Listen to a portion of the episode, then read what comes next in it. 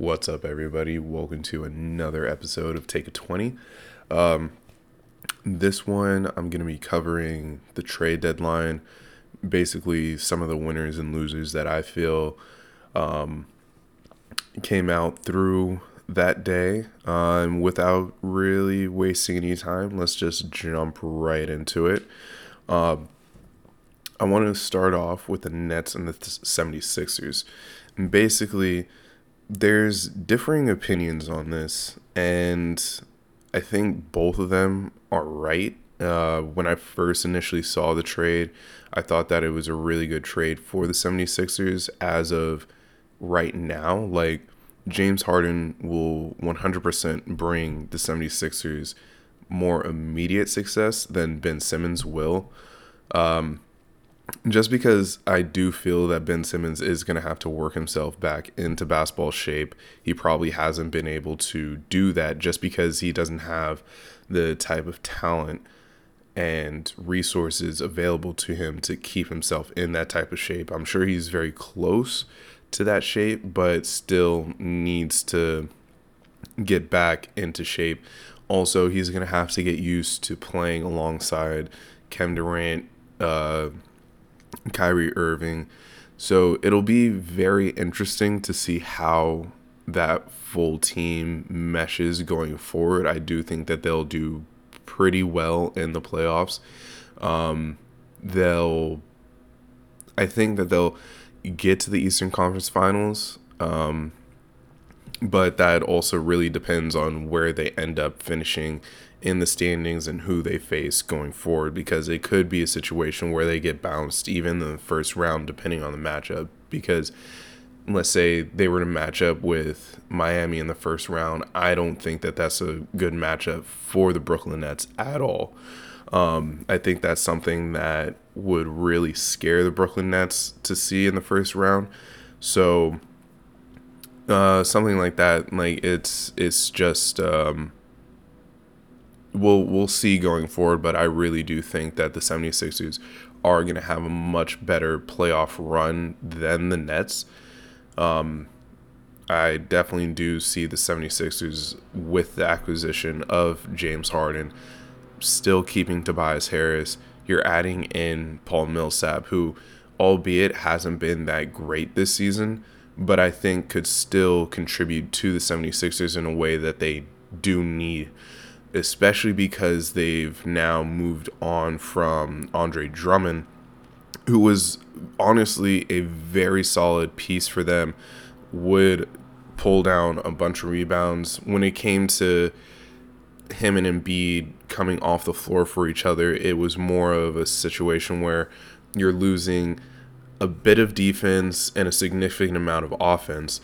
Now it's kind of the reverse. You're losing a significant amount of defense and losing a bit of offense. So I think it it'll still even out, but yeah, in the long term, I think the Nets definitely are going to be the winners of this trade, especially because they got two first round picks out of this. Um, that they can flip into something else down the line if they wanted to, or they could actually just use those picks. Um, but yeah, I, I think that that's going to be a really interesting thing to watch how like in the years going forward to see how the the Nets fare in comparison to the 76ers but like I said this year 76ers 100% won that trade. Now, moving on to the Kings, who I think are actually the winners of the trade deadline. They really silently got a whole lot better. And also, I'm sorry, you guys, if you can hear the lawnmower outside. The windows in my apartment are not the greatest at blocking out sound. Uh, so I'm trying my best to block it with my body. Um, but yeah, continuing on uh, with the Sacramento Kings, I do think that they're the winners of this trade deadline. Though giving up a player like Halliburton is a huge L. I'd much rather have Halliburton than Fox, To be completely honest, I think Halliburton just has a much bigger upside than Fox. Not to say that Fox doesn't have that um, franchise level point guard potential in him. It's just I like Halliburton's game a little bit more than I do Fox's. And some people I know just like a lot of these trades that are that happened over the trade deadline, some people are upset about what happened. And for example, with the Kings trade, people don't like that Buddy Hield and Marvin Bagley the third are both gone, saying that like Hield was a prolific scorer. Bagley was a really good player, just needed to give him a little bit more time. Both of those players wanted to be out of the Kings franchise. And I'm sure, like, with how vocal both of them have been about it, especially Buddy Hield. Buddy Hield has been vocal about it for at least two years, if not longer.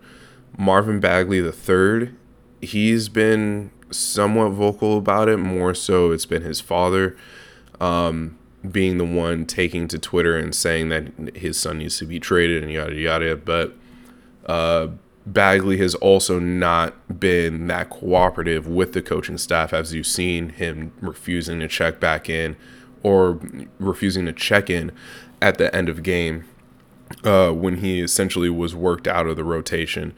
Um, so I'm I'm sure that was causing some sort of tension within the locker room, which I, I'm sure that the Kings are happy that they're finally rid of.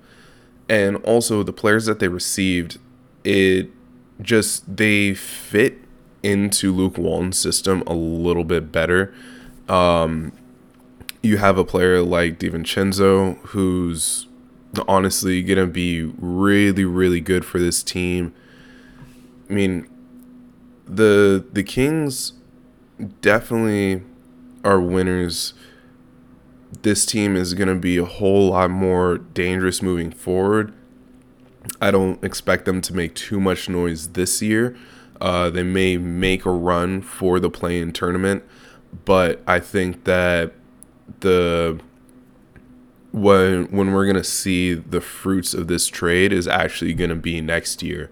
Uh, and I do expect them to be a much bigger force than they were this season and previous seasons.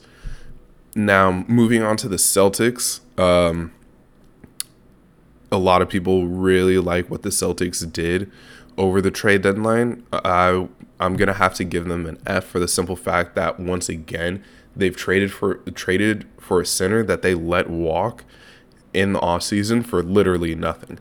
So the the simple fact that the this has happened twice is becoming a trend for the Celtics. It's it's something that I I just can't turn a blind eye to and say like, "Oh yeah, they they're one of the winners of the trade deadline even though they got a Derrick White who's with all honesty going to make their team a whole lot better."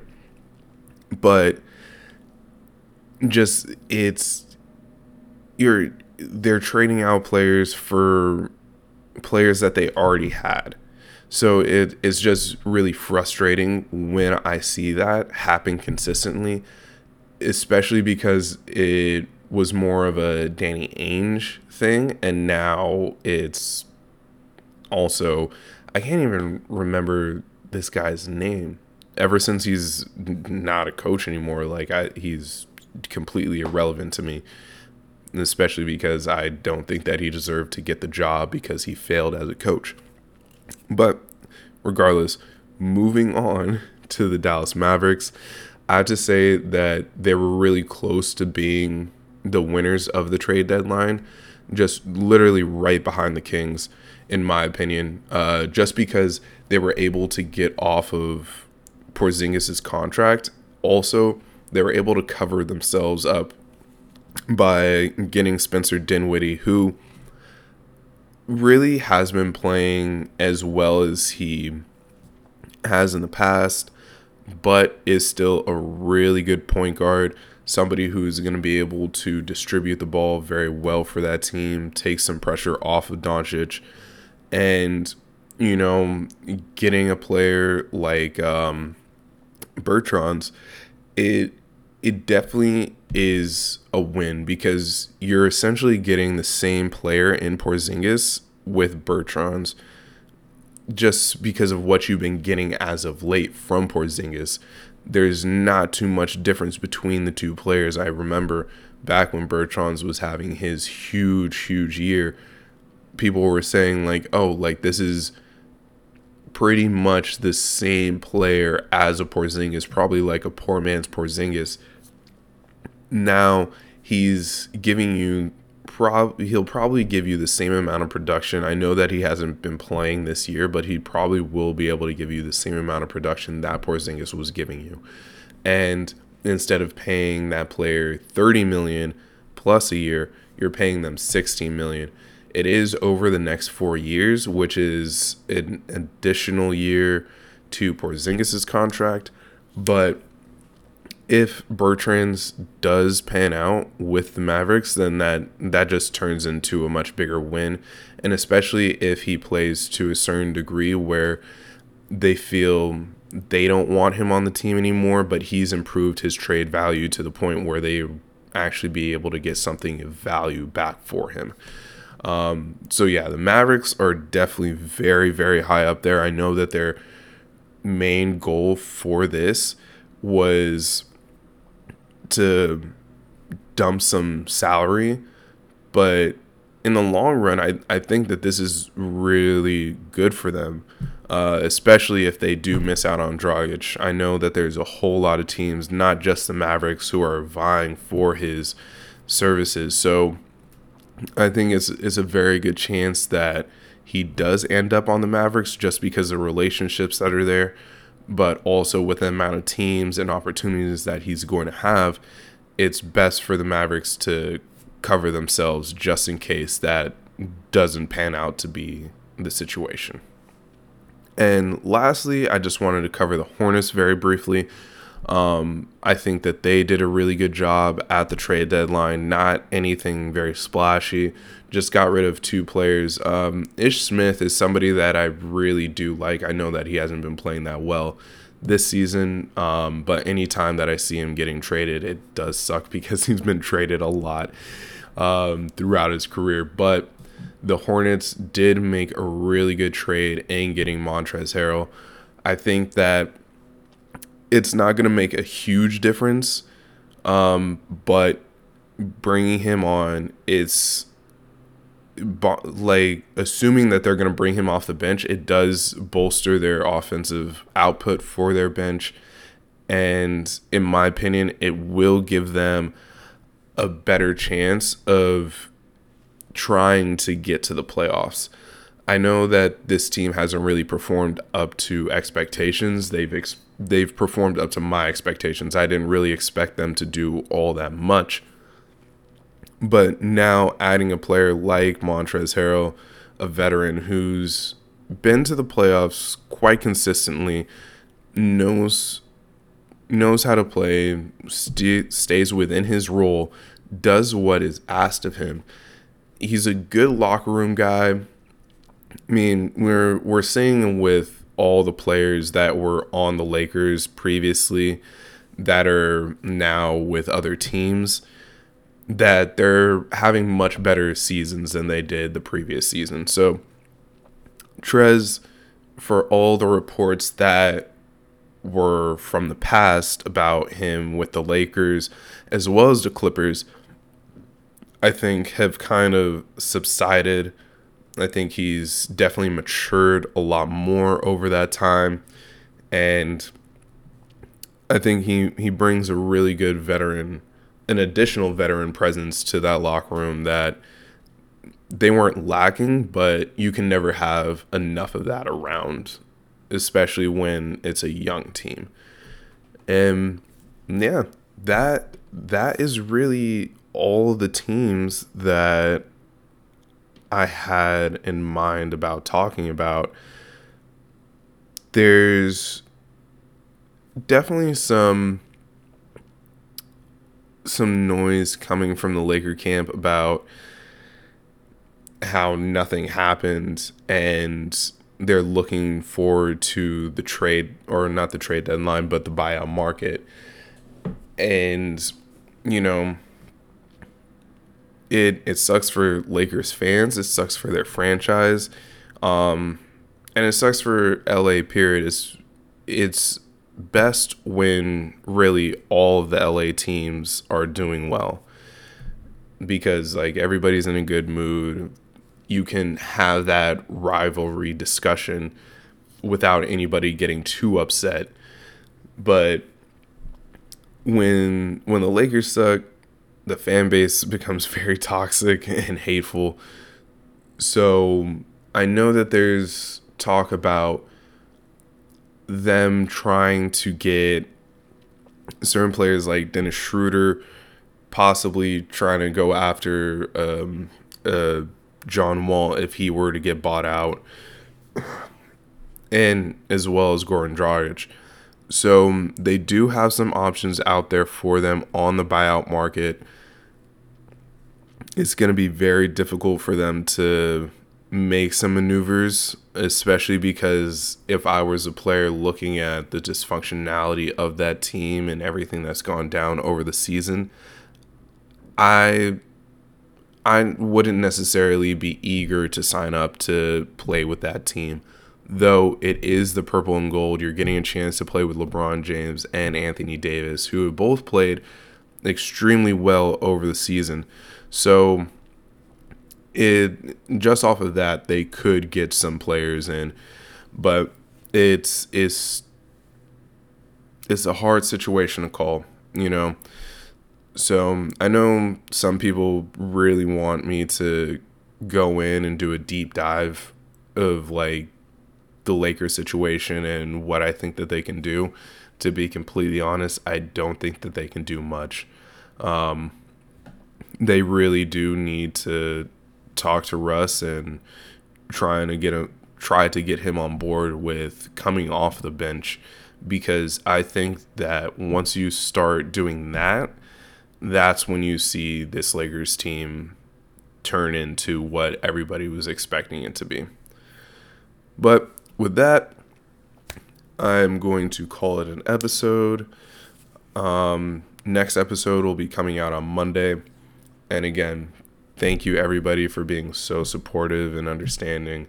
I really do appreciate it. Um, and as always, like, thank you everybody for sharing the podcast with your friends, that's something that like still to this day is very surprising to me and um even with just coming back I still do see that a lot of you guys are still sharing the pod and still getting new people to listen to it so I do really appreciate that and without you guys this doesn't happen doesn't continue to grow. So I I really do appreciate it. And that will be that.